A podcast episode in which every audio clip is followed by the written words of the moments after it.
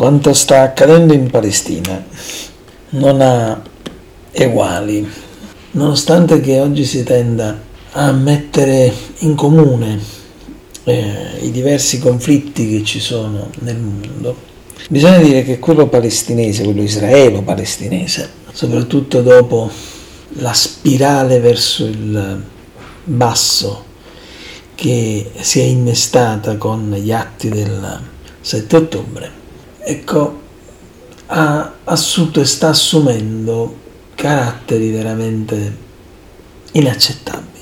Premesso che è inaccettabile dal mio punto di vista qualsiasi tipo di conflitto, qualsiasi tipo di guerra, perché era inimmaginabile ed è oltremodo inimmaginabile che si possa pensare di risolvere tensioni fra persone, fra popoli o quello che sia, attraverso il mezzo della guerra. Ma è ovvio che questo che io sto affermando è utopia perché noi abbiamo dato libero sfogo a qualsiasi manifestazione di mercato e quello della guerra è un mercato molto fiorente, è un mercato che fa girare tanti soldi, è un mercato che fa girare tanta ricchezza per pochi personaggi, come ormai è praticamente per tutto nella, nella, nella nostra vita, no? perché redistribuzione di mm, beni, redistribuzione di mm, moneta, non, è quasi completamente impensabile che possa accadere nelle nostre economie moderne, oggi tutto è fatto per produrre tanta ricchezza per sempre meno persone e tanta povertà o tanta massificazione per tutti quanti, per tutti quanti gli altri. Ma mh, mm, dicevo, quello che in realtà a me colpisce moltissimo è quello che viene fuori dalle dichiarazioni di eh, personaggi come Netanyahu, come il ministro israeliano eh, della guerra, come il responsabile ONU eh, per i diritti umani Volker Turk. Insomma, guardiamole un attimo, come dire, rileggiamole un secondo queste, queste dichiarazioni. No? Netanyahu dice che in realtà il conflitto israelo-palestinese è meglio che ci si prepari perché sarà un conflitto molto lungo.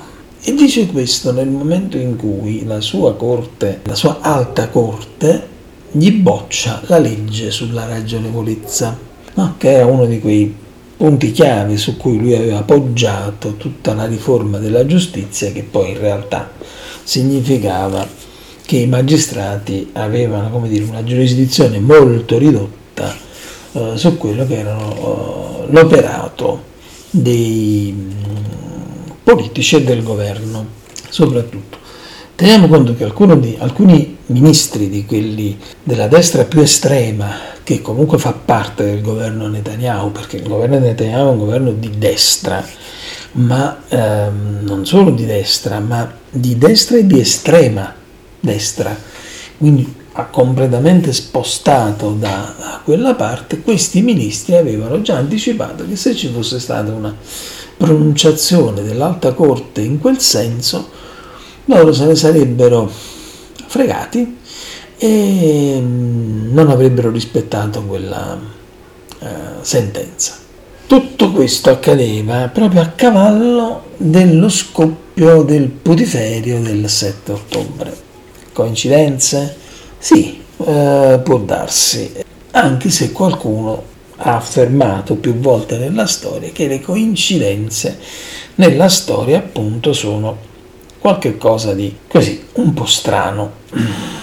Le Nazioni Unite non hanno potuto fare nient'altro che avvertire che eh, ulteriori azioni all'interno della striscia di Gaza saranno azioni con conseguenze catastrofiche perché si tratta di una guerra, di, una guerra, di operazioni uh, su larga scala che non distinguono fra obiettivi militari e civili.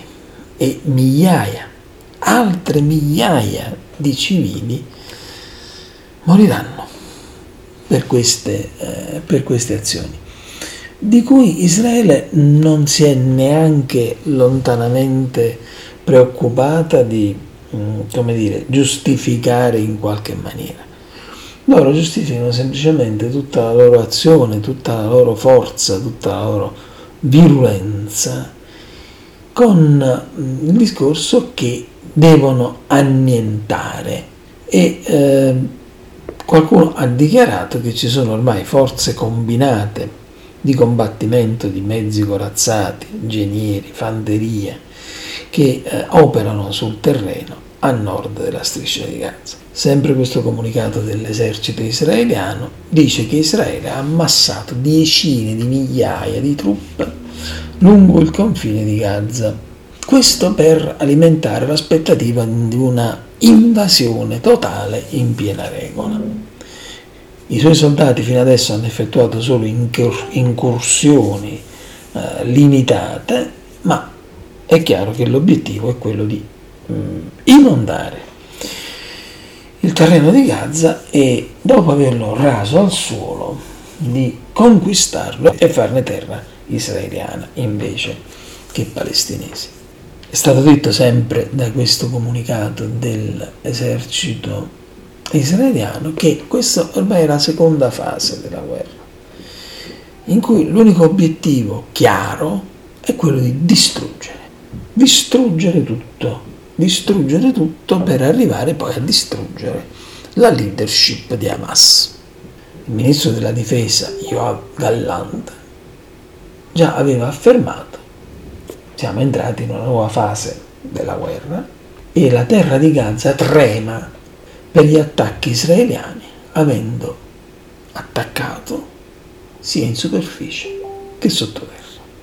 Questa dei tunnel di Hamas eh, è una cosa che a me ha colpito tanto perché eh, le forze poi eh, armate israeliane collaborano molto con alcuni, con, con alcuni colleghi, anche italiani, eh, cioè, specialmente una collega italiana del TG1 che è molto solerte, eh, ha fatto questo servizio, questo reportage, eh, facendosi accompagnare, anzi facendosi accompagnare proprio come Ciceroni, da eh, esponenti delle forze armate eh, israeliane che hanno mostrato quanto fossero avanzati questi tunnel, fo- quanto fossero, eh, come dire, molto estesi e Vabbè, basta andarselo a guardare un attimo questo reportage per capire perché eh, poi le notizie non passano con mm, la giusta ragione che dovrebbero avere. Perché, perché ad Israele si sta perdonando tutto, ma tutto. Tutto significa mm, innanzitutto un genocidio di massa, che è quello che si sta perpetrando a, a Gaza. Guardate, questo non c'entra assolutamente niente con il fatto che Hamas ha posto in essere un'azione abietta in tutti i sensi possibili ed immaginabili. Quella che è la ritorsione, perché di questo si tratta di ritorsione eh, israeliana, è sicuramente almeno pari alla crudeltà, alla inumanità che Hamas ha dimostrato ampiamente. Per cui quello che io non riesco a capire sinceramente è come faccia l'informazione internazionale a non condannare mai l'operato di Israele.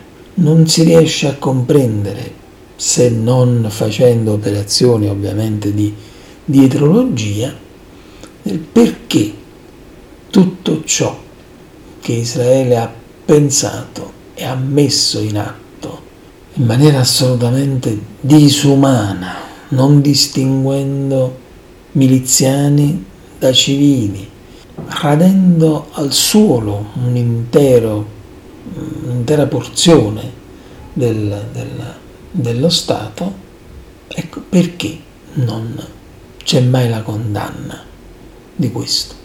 Perché non avviene mai la condanna? Hamas dal canto suo ha fatto sapere che ormai in questa situazione sarebbe sempre comunque disposto a liberare altri ostaggi con, avendo in contropartita la liberazione di alcuni esponenti palestinesi dal carcere eh, israeliano. A questo sapete come ha risposto Netanyahu? Netanyahu ha detto che non assume alcun impegno per alcun accordo di scambio, anche dopo aver incontrato le famiglie dei, degli ostaggi ancora in, in, in mano uh, di Hamas. Ma perché Netanyahu sa benissimo che la sua epoca in Israele è finita, sa benissimo che nel momento in cui si dovesse arrivare ad una sistemazione di questa situazione, il tempo della sua permanenza al governo è praticamente concluso perché quella sentenza che dicevamo all'inizio della, dell'alta corte israeliana invalida uno dei pilastri della sua politica che è stato proprio quello di cercare escamotage di carattere più o meno legali ad una uh, situazione assolutamente deflagrante. Mm, l'opinione pubblica di Netanyahu in Israele da parte degli israeliani non è, buona, non è buona, non è assolutamente buona, quindi Netanyahu sa benissimo che nel momento in cui si dovesse fermare questo conflitto dovrebbe fare le valigie. Quindi figuriamoci quale interesse e quanti interessi ha a far sì che questa situazione finisca. Ha tutto l'interesse a far sì che questa situazione vada avanti sine die ed ecco perché poi si spiega il eh, discorso della guerra lunga. Ecco, ditemi voi come si fa a non inorridire di fronte a questa situazione, di fronte a queste parole. Come si fa a pensare che le sorti di quel territorio, di quelle popolazioni, di questi due stati siano nelle mani di questo governo israeliano e di Hamas dall'altro lato. La guerra sarà lunga, la guerra rischia di non finire mai, purtroppo. E a pagarne le conseguenze non sono gli eserciti regolari e non di una e dell'altra parte, sono i civili, sono i bambini.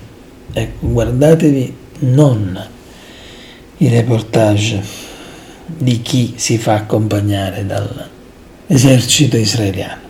Guardatevi i reportage, soprattutto fotografici, quelli che arrivano dal, dai freelance, quelli che fotografano il terrore negli occhi dei bambini palestinesi quelli che fotografano le macerie degli ospedali, quelli che fotografano la situazione reale, vera, in Israele. Ecco, magari se si riuscisse un attimo a tutti a capire guardando quelle foto, quei filmati, cosa realmente sta accadendo lì a Gaza io credo che la testolina sul cuscino la sera difficilmente la potremmo mettere.